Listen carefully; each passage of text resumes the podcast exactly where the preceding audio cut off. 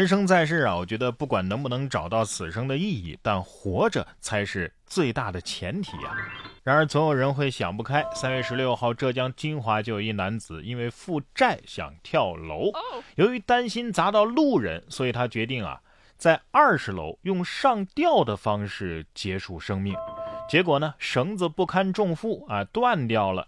男子掉到了十九楼的阳台，由于不敢开十九楼业主家的门，他在阳台待了半天。在这半天之内啊，他想开了，连自杀都要为别人考虑。看来好人命不该绝呀！绳子心想：我我只能帮你到这儿了，好人一生平安吧。不是哥们儿，你为路人都考虑的这么周到，就不能想想？自己的家人吗？啊！不过下面这种人啊，我都不知道他还活个什么劲儿。近日，美国旧金山就有一名七十五岁的华裔老太太无故遭人袭击，老太太持木棍反击，将偷袭的男子打倒，而且躺到担架上送往了医院。针对这起亚裔仇恨犯罪事件，再次引发舆论的愤慨。警方十八号就表示，施暴的男子已经被捕，他将面临多项指控，包括仇恨犯罪的指控。这是什么？拳打南山敬老院，脚踢北海幼儿园，是吧？这这捏软柿子也就算了，比欺软怕硬更丢人的是什么？你知道吗？欺软的时候还没打过人家。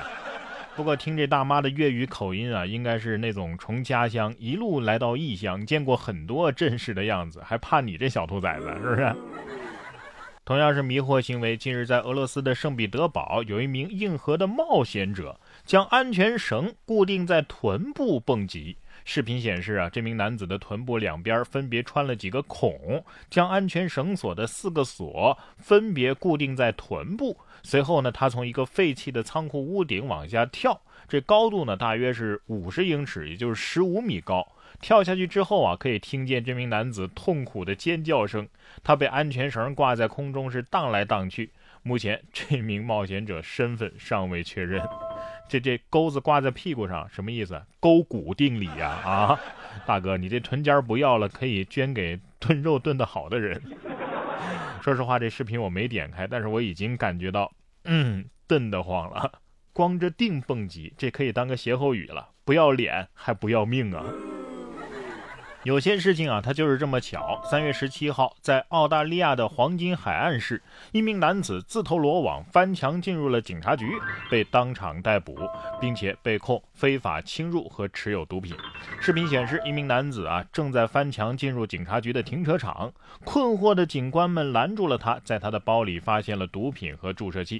据报道，这名男子发现警察在该地区巡逻，试图逃跑。而当时警察并没有在追捕他，而是在查另一个案件。这名男子逃跑的时候，竟然自投罗网，爬进了警察局。而在另一段网友分享的视频当中，一名目击者一边嘲笑这名男子，一边拍下了整个过程。慌不择路也是有可能的，可以理解。这警官得说了：“哎呀，好一个意外惊喜啊！都说越危险的地方越安全，看来是骗人的。”危险的地方不安全，你喜欢的地方他也不一定喜欢你。近日，江苏徐州啊，有一个学校的办公室的财物被盗了，嫌疑男子刘某很快就被抓获。经查呀，这刘某曾经有多次盗窃前科。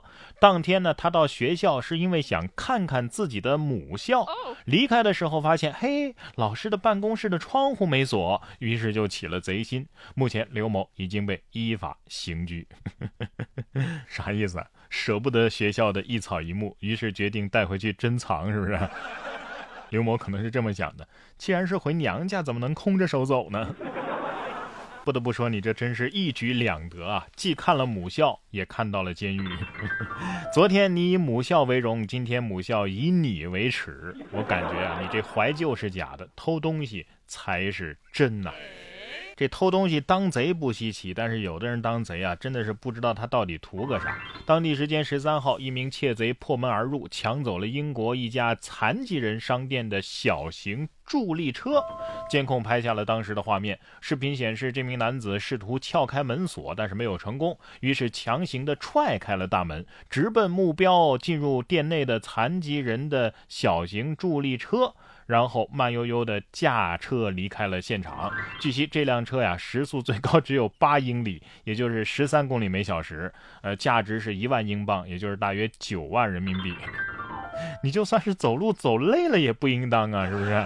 踹门的时候伤到脚了啊？开这么快的车，你就不怕刹不住车？三月十四号，在美国的马里兰州的黑格斯敦市，就有一户居民家的这个摄像头啊，记录下了罕见又滑稽的一幕。视频显示，啊，一只鹿飞快地跑了过来，一头撞在了居民家的车库门上，倒地之后又立刻起来掉头跑走了。滑稽的是，在他身后紧跟着他的其他同伴啊，纷纷急刹车啊，是各种姿势倒在了车道上，随后又起来转身向街道冲去。只能说这领头的。大哥不太靠谱，就纯脚刹嘛，就是有点费劲儿。路可能是这么想的，只要我爬起来爬得够快，就没人知道我我们撞门了。看来甭管是动物还是人都得好好的控制好自己。最近啊，我就拿到了一本书，叫做《掌控谈话》。光是它的作者和内容简介啊，就特别的吸引我。这书的作者呀，很是特别，他是 FBI 的谈判专家，每天都在用人命谈判啊，经常跟绑匪打交道。不仅多次成功的解救人质，还能够非常从容的压低赎金。看他的经历啊，就感觉特别特别的过瘾，而且他还能够在实战经历当中啊总结经验，哎，形成科学的理论，落实到具体的生活当中，写了这本《掌控谈话》。看完之后啊，我发现它里边的指导建议都特别的实用，能够教我们怎么跟领导谈加薪呢？哎，怎么拿下难搞的客户啊？怎么用最低的价格买到最喜欢的东西啊？哎，这些都是我们经常遇到而又头疼的事情。这本书的这个谈判技巧啊，能够教我们像谈判专家那样去掌控每一场谈话，达到我们的目的，在生活当中啊战无不胜。然哥读书会本期更新的书目就是这本《掌控谈话》。打开微信，搜索“然哥脱口秀”，关注微信公众号，回复“读书会”三个字就可以加入我们。在这里，我为你精选了全球一百本好书。每一期十五分钟以上的拆解精读，会帮你把每一本书给读懂读透，助你实现全方位的提升。马上在微信当中啊，搜索“然哥脱口秀”，关注之后就可以加入我们了。我在微信公众号“然哥脱口秀”等着你。